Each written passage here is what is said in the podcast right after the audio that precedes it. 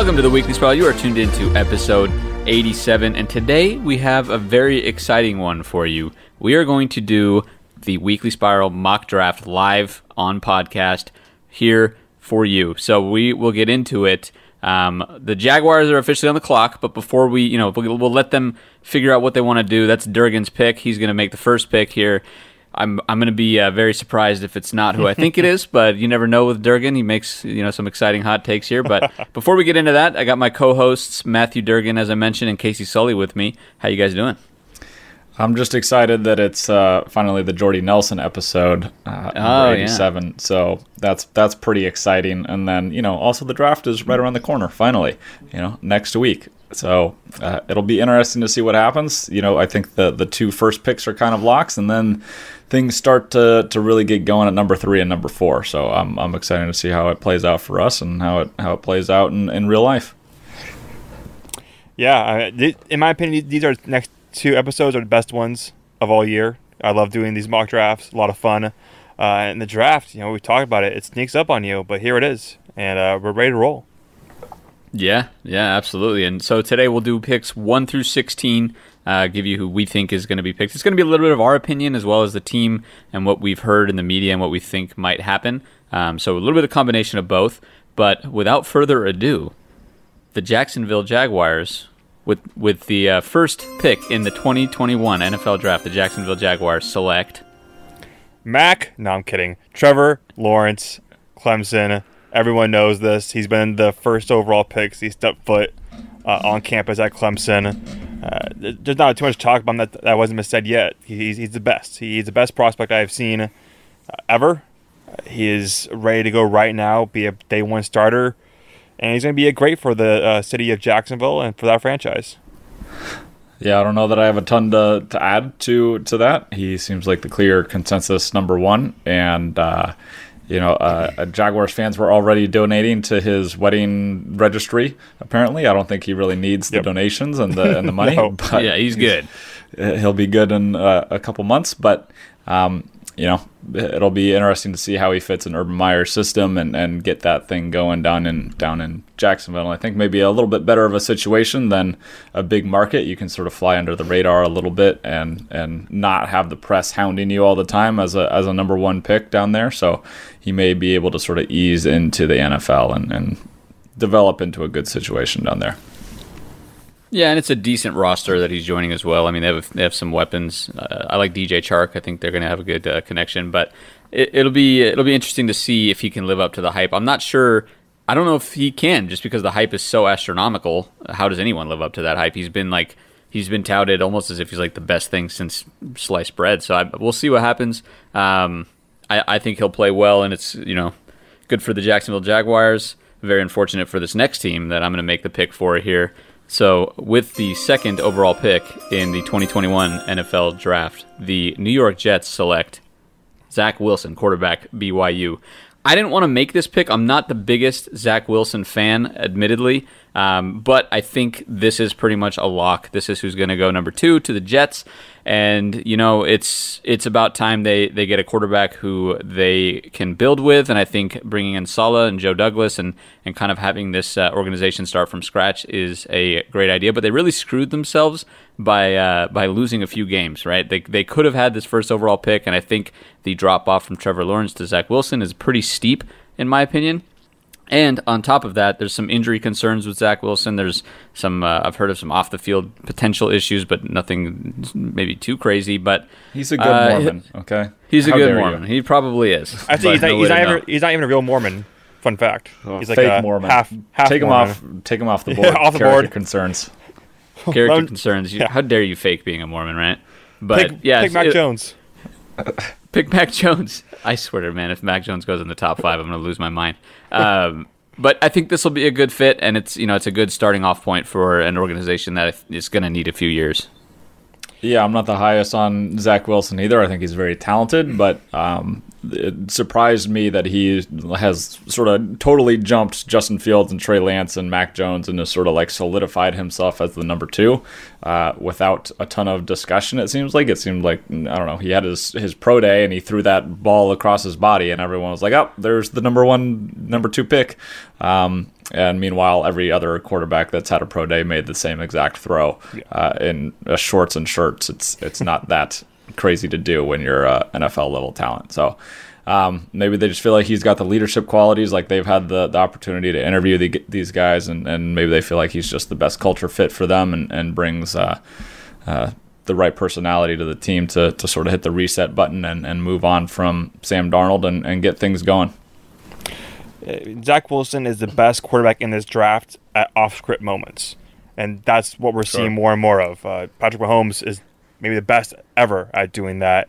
Uh, all that being said, I am really worried the more I think about it.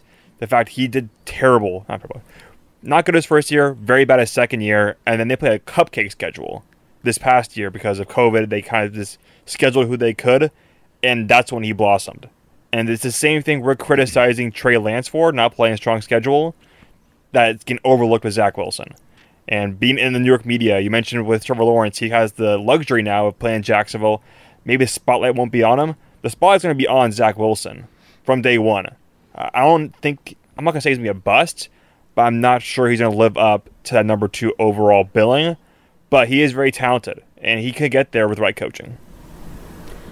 Yeah, I mean he's he's a very smart quarterback. He's got he's got the arm talent. Um, the sample size isn't the largest, but it'll be interesting to see how he can fare in an organization that has historically ruined quarterbacks. So uh, we'll follow that closely here. But without further ado, let's see what John Lynch and Kyle Shanahan have been uh, doing. They've been on the clock over in San Francisco with the third overall pick in the 2021 NFL Draft.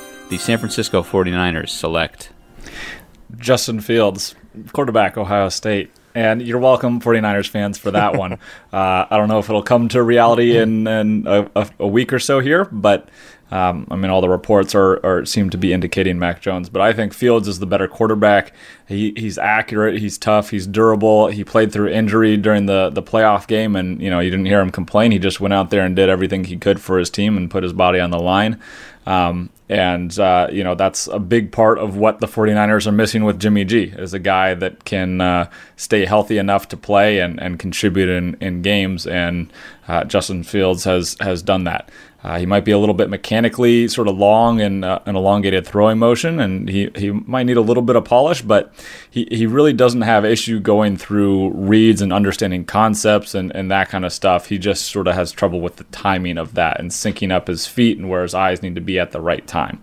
So it's not a lack of understanding or intelligence or football IQ or anything like that. It's just meshing sort of his footwork and mechanics and, and where his eyes are to be where they're supposed to be when they're supposed to be there in the play.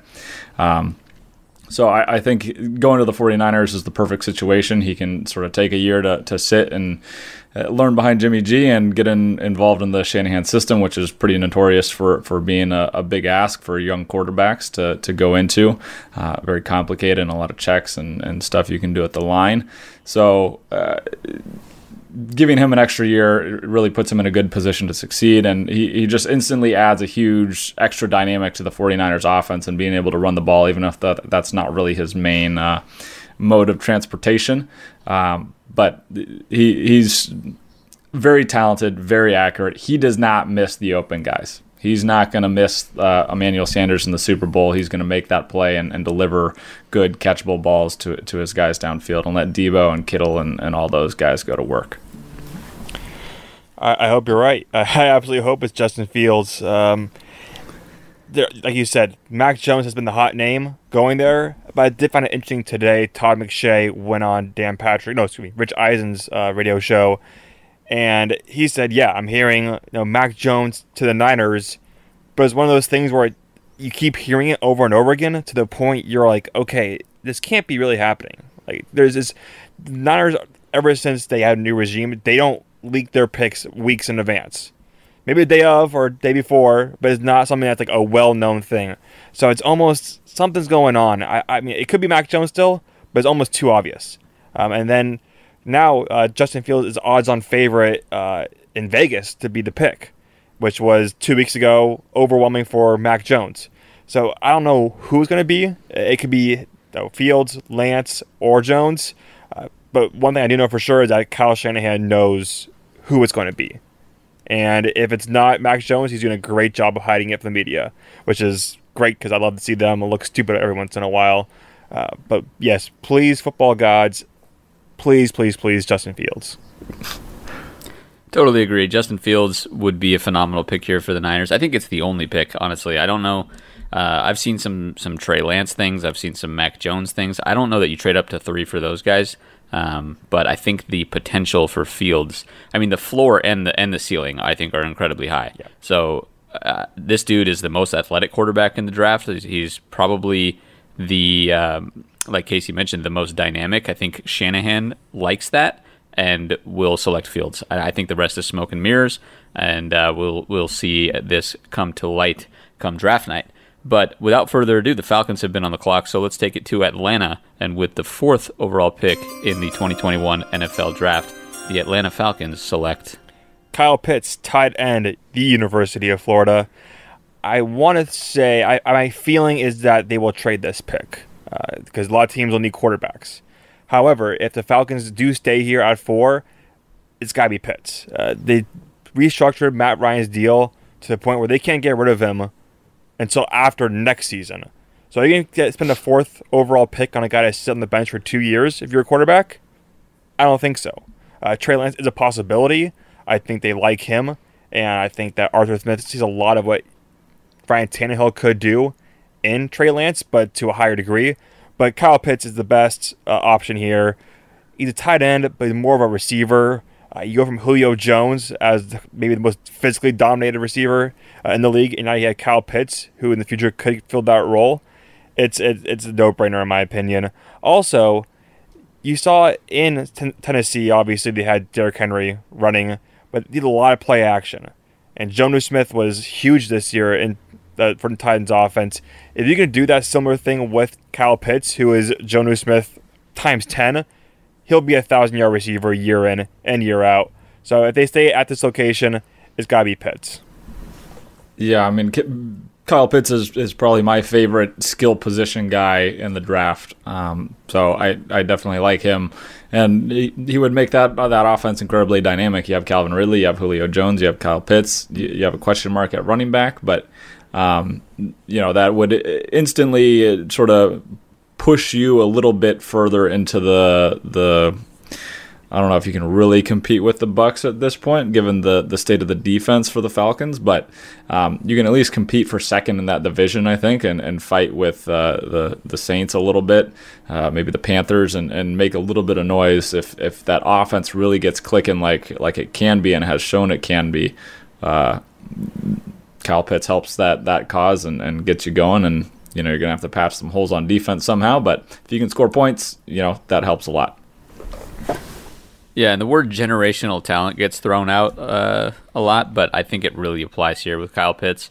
The dude, I mean, two words to best describe him, and we say this about a lot of athletic players, but especially at tight end, at the tight end position, mismatch nightmare or matchup nightmare, whatever you want to say. This dude is way too fast for linebackers to cover and he's way too big for corners and safeties to cover. So what are you going to do?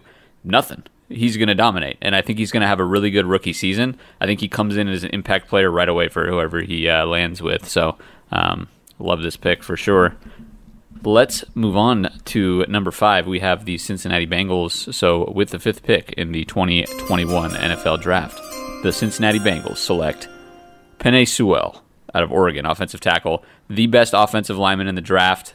I think if he's there at five, this is, in my opinion, even though you're picking five, this is a steal. In other drafts, I think Sewell would have been top three. So the fact that there's quarterbacks kind of pushing this talent down is a huge win for the Cincinnati Bengals, who really their line might be their biggest problem at this point. They're you know you got your you're looking like potential franchise quarterback in Joe Burrow, so you got to keep him upright coming off an injury and and kind of see what he can do given some time behind that offensive line. So if you take anyone but Sewell, if you get somehow fleeced into taking Ja'Marr Chase because of that connection with Joe Burrow, I think that's just bad management. So this is the smartest pick for sure, and uh, I think this is where Sewell is most likely to land.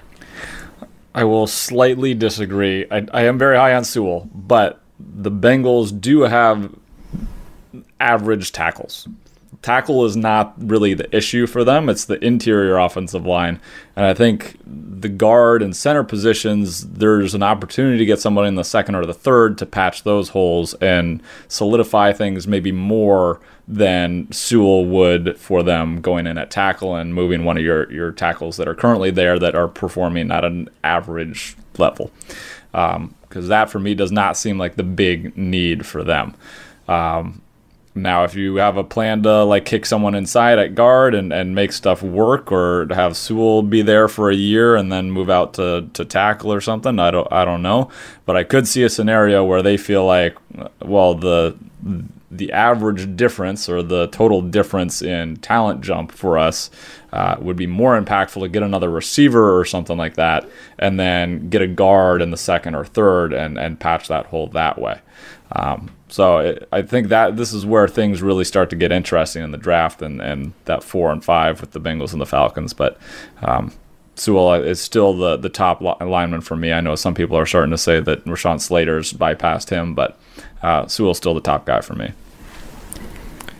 I agree, I agree with Cyrus that they need to pick Sewell here. Um, you did mention the fact that Riley Reiff and Jonah Williams are their two current tackles right now. Both good mm. players but you can't let good players prevent you from drafting great players. And Penei Sewell is a great player.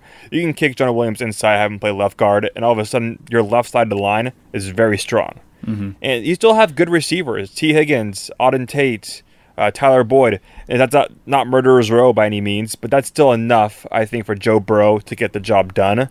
And we saw last year with his injury. If he didn't doesn't get injured last year, I would be more inclined to think, okay, receiver at this spot the fact he's injured and it's an ACL injury and he does that, tears that ACL again or hurts that knee again, then we're looking at a really bigger problem. And of course, he can hurt it any way possible. There's a million ways he can get injured, but have an offensive lineman staying strong on the left side that helps maybe ease him a little bit mentally. Uh, at least we can hope so because Joe Burrow's a heck of a player. We all like him here. Uh, so I hope Penei Sewell was a pick here. But I mean, we're going to talk a little bit more about Ja'Marr Chase later on. You can't go wrong with either one of those guys. They're both Pro Bowl talents. And also, Riley Reiff played guard in college, so oh, okay. he could Kick potentially slide in. And I know he's offered to do that on the Vikings before he was signed uh, with, with, Cincinnati. So I, I, think, I mean, if you have an opportunity to pair a franchise left tackle with your franchise quarterback, I, I you, you can't pass that up. And we've seen before wide receivers can be crapshoots sometimes, as, as enticing as it might be the position, in my opinion, like Durgan mentioned, for the Bengals is is not bad at all. I think it's a solid group. So, in my opinion, almost any other pick here besides an offensive tackle might be a, a fatal mistake long term.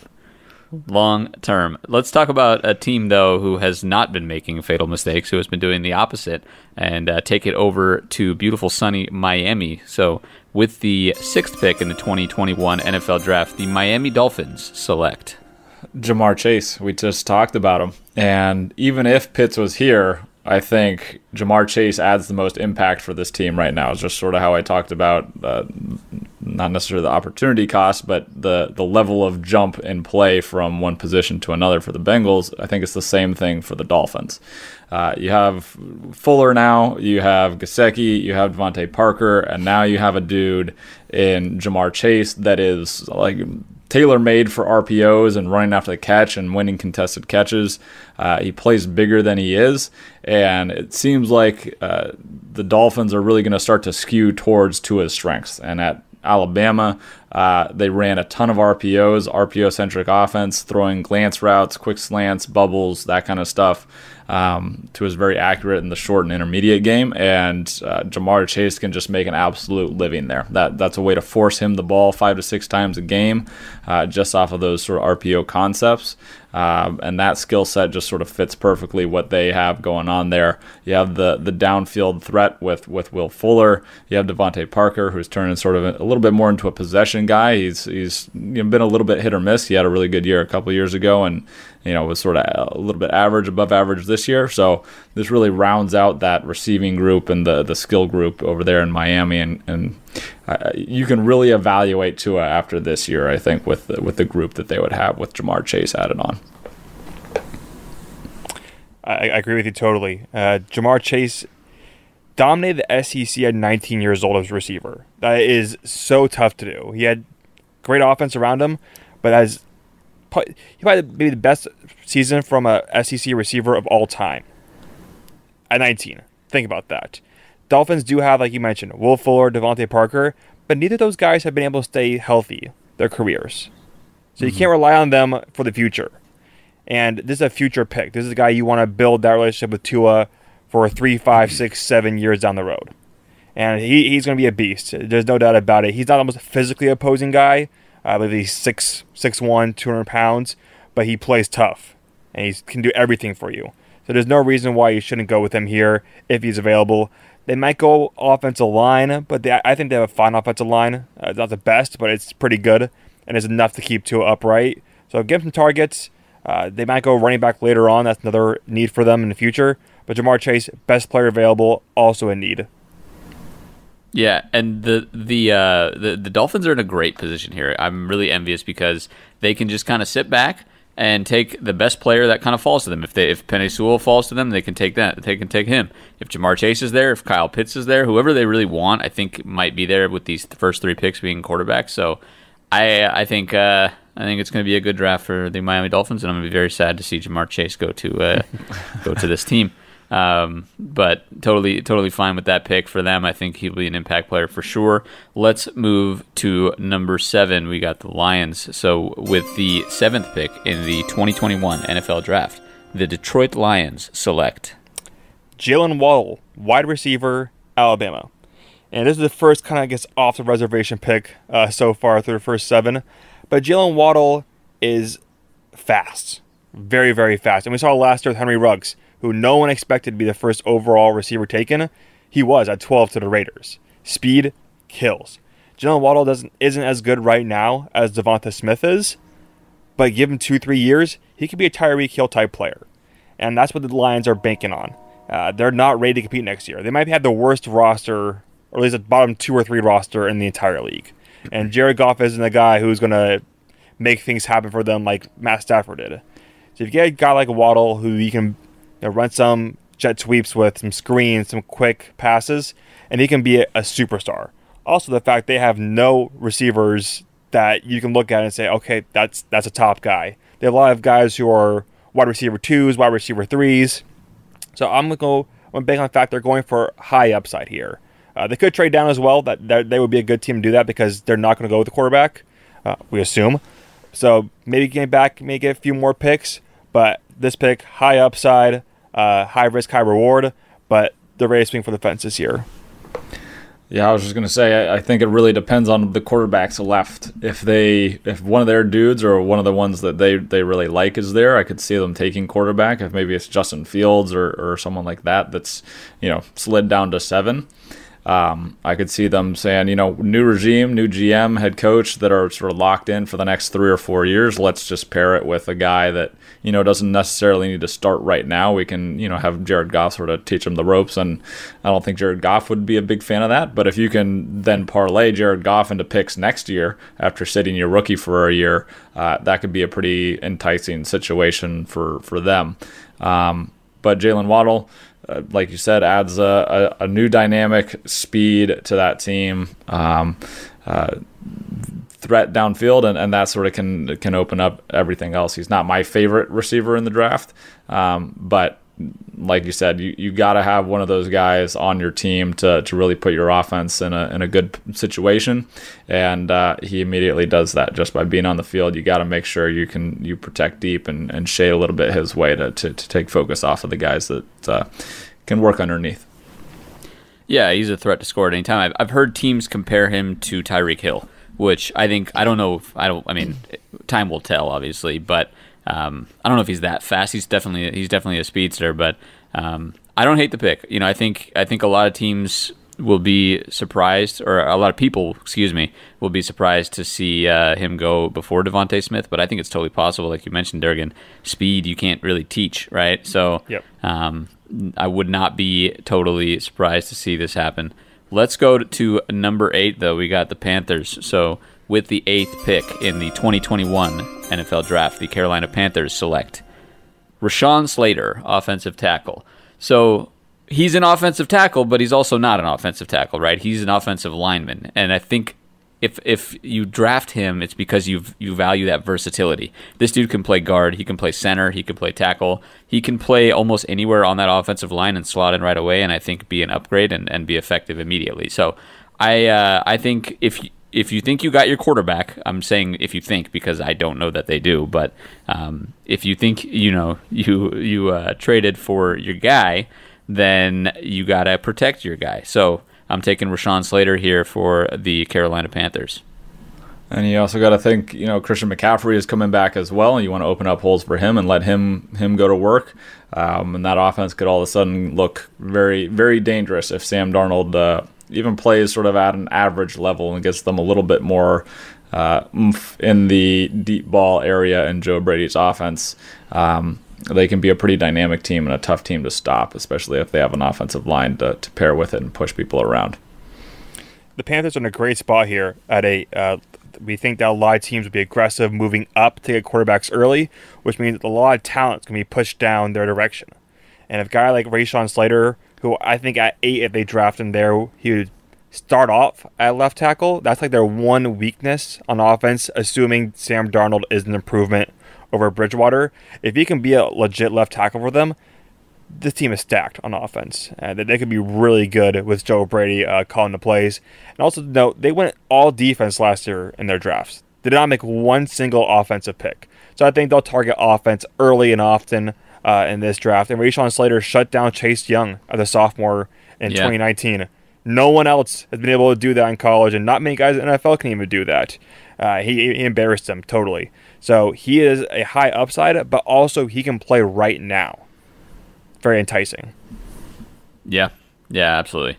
Um, and like Casey mentioned, some teams might even have him rated over Penei Sewell, which yeah. I wouldn't personally, but I think that versatility might sell you on him. Um, let's move on here. We got the Broncos up next. So with the ninth pick in the 2021 NFL Draft, the Denver Broncos select Mac Jones, baby. He makes his appearance uh, why replace Lock, a toolsy, inconsistent guy, with another toolsy, inconsistent guy in Trey Lance? I don't see. I think that would be a very tough thing to palate if you're a Denver Broncos fan, going from one raw prospect to another.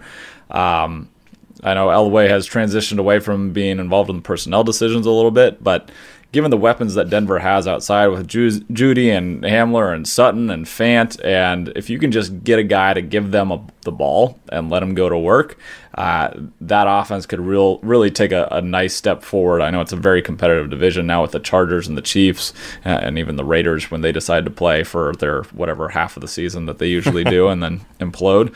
Um, you know, if he can just run that offense all of a sudden they can start to be contenders because there's some playmakers on the defensive side of the ball. They started to look a little bit better there.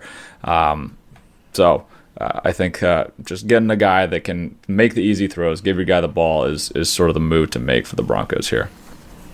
Yeah, if you look at the Broncos roster, it's not bad. It's not bad. It's much better than having the draft ninth overall. And the reason why they were ninth overall is because of the lack of consistent quarterback play with Drew Lock uh, he also got hurt, which didn't help. But like you said, they need a guy who can get the ball to these to these receivers. Uh, Noah Fant also, I, I think Noah Fant last year could have broken out. This year is his breakout year, assuming he can get a quarterback who can feed him the ball. Uh, Mac Jones, I do worry about his arm strength, but he's really good down the field accuracy wise.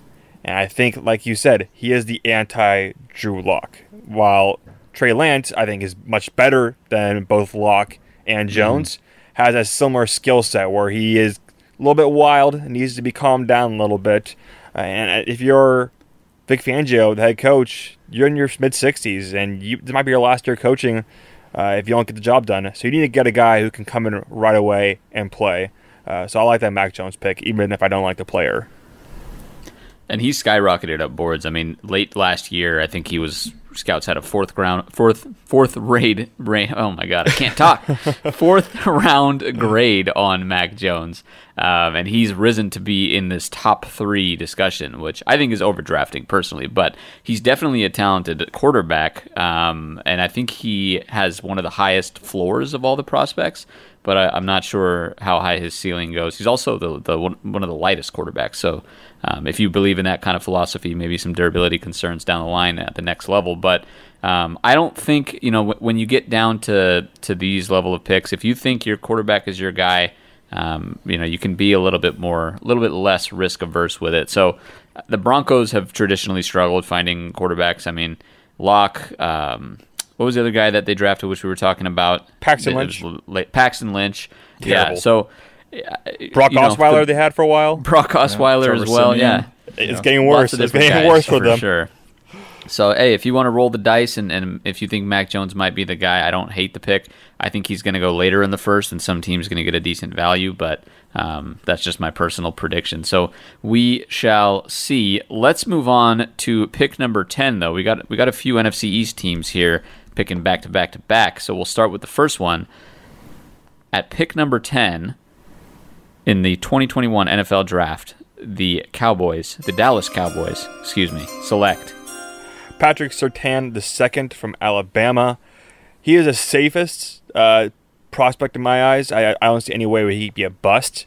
Uh, also, be the first defensive player we've done only offense so far, so that's pretty interesting to see.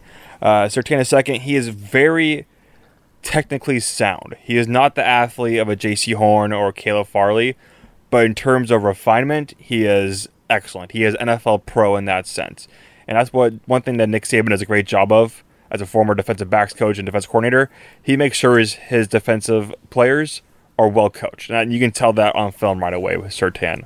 Uh, he wasn't tested as much this past year because he was the guy. He was the SEC Defensive Player of the Year. So no one's going to throw his direction. But when they did, it was no fly zone. And the Cowboys need secondary. They did an okay job of addressing the safety position to the point where they can get by a year or two. But outside of Trevon Diggs, they have no corners.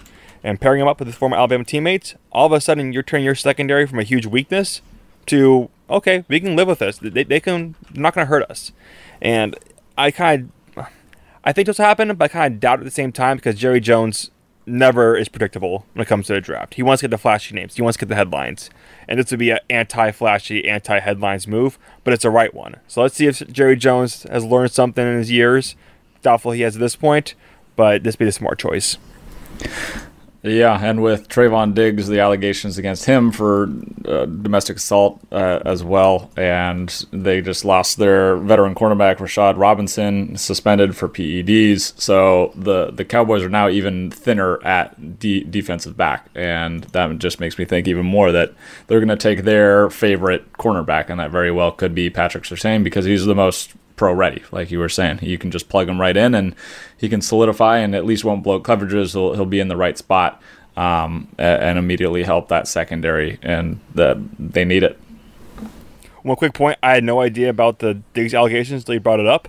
Uh, reading really quickly through it, yeah, they should definitely go cornerback. definitely go cornerback here. Yeah, I totally think they should as well. And Patrick Surtain is is probably CB one um, on most teams' boards. I personally like a different guy who I think we'll discuss in a little bit here.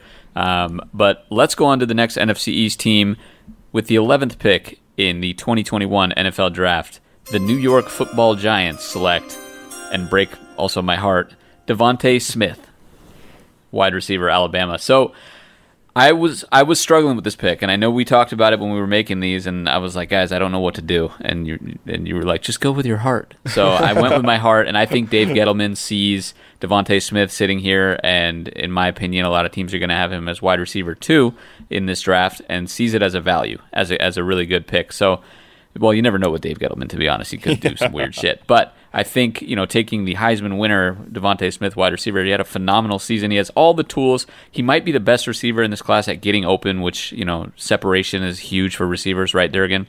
The best. So yep. I think um, if he's there, you know, I think it's too much for the Giants to pass up on. Is wide receiver the biggest need for them? Probably not. I mean, they just signed Kenny Golladay, who, in my opinion, is a good receiver.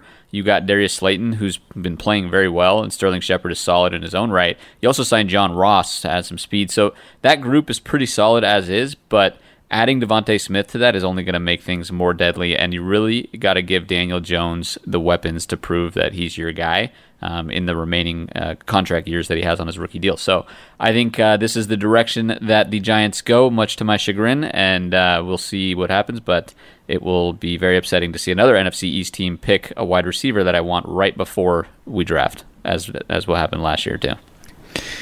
Yeah, you sort of nailed it. I think this is the year you got to evaluate Daniel Jones, and to do that, you got to give him the weapons, and uh, this will be the the truest test there. You know, Saquon will be back as as well, and uh, that that offensive skill group is now you can't really complain about it. So uh, go out and do the thing, Daniel Jones, or we'll uh, let you go do the thing for somebody else.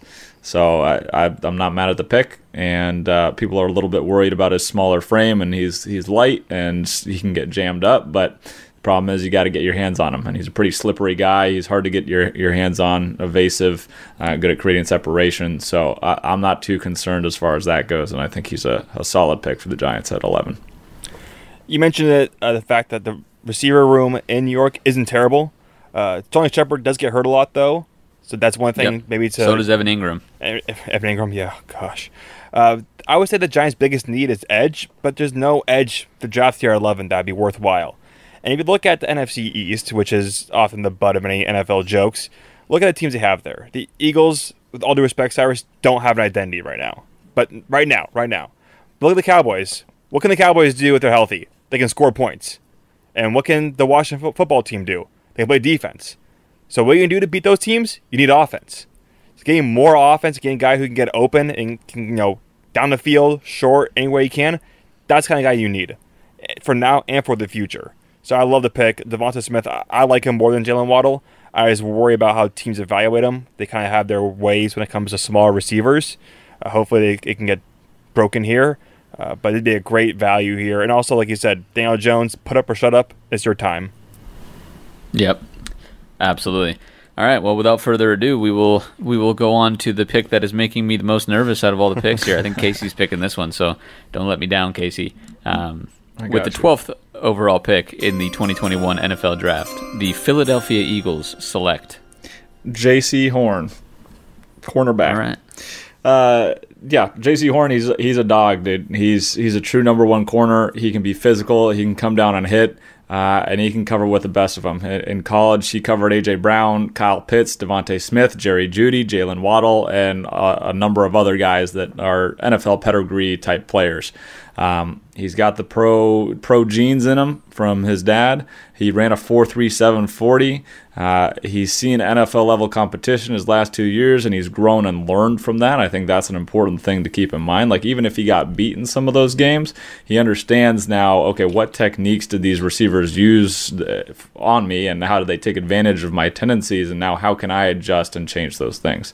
And I think you saw some improvement from him this last year uh, versus the the year before, where he struggled at times. He started to, to, to learn and understand. Okay, this is how people are going to attack me. How can I protect myself against those things? What are some techniques that I can change to to make sure that I'm not as vulnerable? And uh, you put him across from Slay, and that secondary in Philadelphia immediately becomes one of the best tandems in the league, I think. And uh, you know. it's something that I think is, is important for the for the Eagles, and and uh, immediately uh, sort of gives uh, Jalen Hurts the ball back and and gives them an opportunity to go uh, score on the other side. Yeah, and well, real quick, Durgan, I'm just going to jump in because I'm excited here for Go this for pick. I think I, I, think I like this pick a lot. I mean, especially if DeVonta Smith isn't there, right? If he gets picked right before, um, there's no wide receiver worth taking, in my opinion, at this position. So unless you're going to trade down, this is a great pick because of something Durgan mentioned. The rest of these teams in your division are gearing up, are tooling up are taking these offensive weapons, you need to have the personnel to shut them down. And Jaycee Horn is an absolute animal at the cornerback position. We talked about it previously, I think, on the last episode. Maybe even too much. Like he might be too yeah. physical for the NFL, which is not something people say with prospects coming out. Like you might have to be like, J- hey, Jaycee Horn, tone it down a little bit at the next level. The refs are going to call you on like on that uh, on that aggressiveness. But I would rather do that than have to get my guy up there and and uh, and, and do the opposite, right? So I think Jaycee Horn, in my opinion, is cornerback one if you want a man corner in this draft. Yeah, Jaycee Horn. Every guy said it all when it comes to his play, but I think he's a huge pick for the Eagles because they're losing a lot of guys this past offseason and in the future. This might be the weekend that we see Zach Ertz get traded.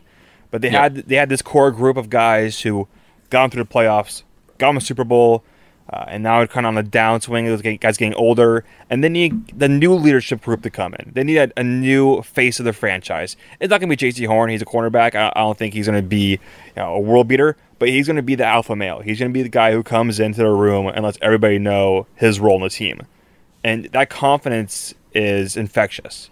And you compare him with Darius Slay that's a strong cornerback duo. Strong cornerback duo. So if they can't get a receiver, which even if they have a receiver here available, I still think they should go with Jaycee Horn because he is that good and he will do uh, they pay major dividends for them in the current season and in the future. Yep. Couldn't agree more. Uh, let's go to the next pick. So, with the 13th overall pick in the 2021 NFL Draft, the Los Angeles Chargers. I almost I almost said something else. The Los Angeles Chargers select Alijah Vera Tucker, offensive lineman, USC. Not biased. I went to my high school. He's Oakland zone, so I, I, do appreciate him for that. But because how well he played this year, also his versatility. We like Rashawn Slater because he can play all five positions on the line. Vera Tucker can do the same. I think if you dropped him at 13, like I said with Slater, you're going to start him at left tackle, and the Chargers have a huge need there. Also, you can play him at left guard, and he'd be a plus plus guard. They have Corey Linsley, they have uh, Bulaga. They're reforming that Packers offensive line, but they still need a lot of work. And your goal now is to protect Justin Herbert at all costs. Vera Tucker, for the most part, destroyed Pac-12 competition. He did struggle in the Pac-12 championship game against uh, a top five pick next year in Kayvon Thibodeaux. Uh, that guy we'll talk about. We'll talk about him a lot in the future. He, he's a stud but that's a once in a generation type talent. Vera Tucker, very technically sound. I watched his film this week and I'm falling more and more in love with them. Very strong, very good hand placement. Doesn't have the feet or the athleticism of a Slater or a Sewell, but in terms of, okay, I know this guy is not going to be a bust, he is your uh, third best uh, offensive lineman. Yeah, the the Chargers and the Bengals sort of mirror each other in, in some ways at least, and, mm-hmm. and that's that they need to protect their quarterbacks because both of those offensive lines were bottom five in the league last year. So I, I think you're sort of forced by default and by the the fact that you don't have a ton of huge holes, especially on the offensive side of the ball for LA. Um, you know, Keenan Allen's maybe getting up there in age a little bit. You might want to draft another guy with some juice, but um, you got Austin Ekeler coming back, and, and if you can lean on that run game and start moving people on the offensive line, I think Alijah Vera Tucker is a good good option for that, and, and sort of solidifying that for that front. Uh, pair it with your your free agent pick. Pick up in Corey Linsley, like you mentioned, and, and you've got some stuff. You're cooking with gas, as they say. Yep. Yeah, I like the pick as well. I think we've talked about the philosophy of if you got your guy, protect your guy. And uh, I don't think anyone questions anymore if the Chargers have their guy. So I like this pick. I think Vera Tucker is one of the most athletic offensive linemen in the draft. Um, and his agility and, and, footwork, he kind of mirrors edge rushers, at least at the collegiate level, very well. So I would probably, uh, I would probably take him here. Um, I'd be tempted to go elsewhere potentially, but we can talk about that on another episode maybe. But I think this is probably the pick for the Chargers. This is the smart pick, I think. Um, which which makes me think the Chargers won't do it since it makes sense. the Chargers don't make sense, so. I don't know. They've been drafting some, Sometimes it works out. Sometimes True. it works out. True. Justin Herbert, right? Yeah. Um, yeah. All right. Let's go to number 14. So, with the 14th overall pick in the 2021 NFL Draft, the Minnesota Vikings select Kwity Paye, defensive end, Michigan. I think this guy is edge number one, and I think the Vikings need someone to replace Everson Griffen across from Danielle Hunter. Um, I think I think this guy's going to be an impact player right away. Uh, he's explosive. He's got the size you want to be a good pass rusher as well as a run defender, and he can bend and get around get around those tackles at least at the collegiate level. Um, he's he's a little raw. I think all the edge rushers in this class are somewhat raw, but I think he's the most polished when I look at them. So I like him for the Vikings. I think he's a good fit for what they want to do, and I would take him here at 14. Yeah, I think like you said, they just need someone across from Danielle Hunter, and uh, Paye is is that guy. You know, I think uh, this draft especially is is low on uh, premier edge guys and Yep. premier in- interior defensive linemen as well. So uh, if you want one, you sort of got to be the first one there because there's there's not much after those first uh, couple guys, and uh, so I, I think that's a good slotting in for the Vikings there. The Vikings defense is going to be much improved next year. I'm predicting come a lot of guys coming back from injury, uh, two rookie corners that started playing really well at the end of the year last year, uh, and Dantzler and and uh, a couple other guys. They're losing Anthony Harris, I believe, but um, they're they're going to be pretty pretty fearsome on defense, and, and Kwity Paye would definitely help that cause. Uh, Kwity Paye is the best athlete this year. Uh, of course, we didn't have a combine this year, but every team does their own combine um, just so they get times in preparation for the draft. He would have set the record for best three cone time of any position at the combine. This is a 265 pound man who was outrunning and being quicker than receivers and running backs. It is absolutely absurd. Uh, he would have had the best times across the board for any defensive lineman. And Bruce Feldman, who writes for The Athletic, has a freak list every year. And this guy was freak number one.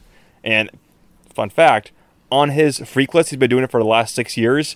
None of those guys have been drafted lower than 14. So here we are go. at 14 with. Kwity Paye. His, Keep his, with the trends. His uh ath- his production never met his athleticism, but in ways he reminds me of Ziggy Ansah, who played for the Lions for many years. Uh, He kind of came into the NFL as a freak athlete. Give him a little coaching, he could be a double-digit sack guy for years to come. Yeah, he kind of reminds me of Bradley Chubb a little bit. I see it. um, but you know, hopefully without the injury. So Yeah. we will see there. But yeah, the Vikings. I mean, I think it's not a it's not a deep class for edge rushers, but they're in a good position to take either defensive end one or defensive end two at fourteen. Um, speaking of a team kind of lucking out, let's uh, let's move on to the Patriots here. With the 15th overall pick in the 2021 NFL Draft, the New England Patriots select. Trey Lance. They don't even have to trade up to get him.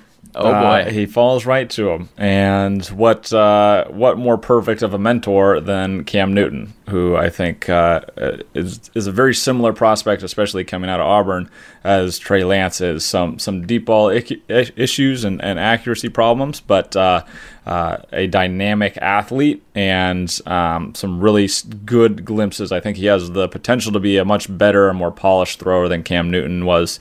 Uh, Cam Newton was very accurate in the short and intermediate game, and I I think Trey Lance has the ability to to even rise above that and, and really make things happen on the deep balls as well. But for the, the Patriots offense and McDaniels, he loves that short rhythm passing game. That's what they sort of lived on with, with Tom Brady.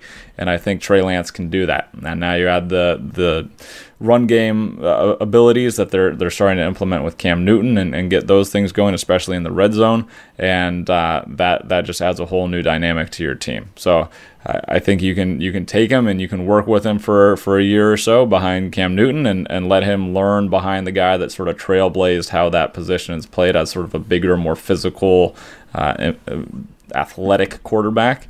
Uh, and let him learn that system. And, and the quarterback of the future is now in New England. And let's all cross our fingers that he's maybe, you know, I wish him luck, but not quite as Not much too much as luck, Tom, yeah. not as much as Tom Brady had with the Patriots.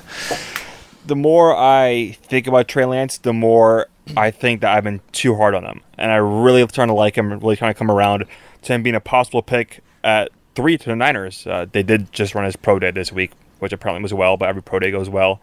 We had to look at Trey Lance, the fact that yeah, he played in one double A his lone season. But he was 19 years old and dominating that. 28 touchdowns, no interceptions. The one game he had this year, just throw that tape out. That that means nothing to me.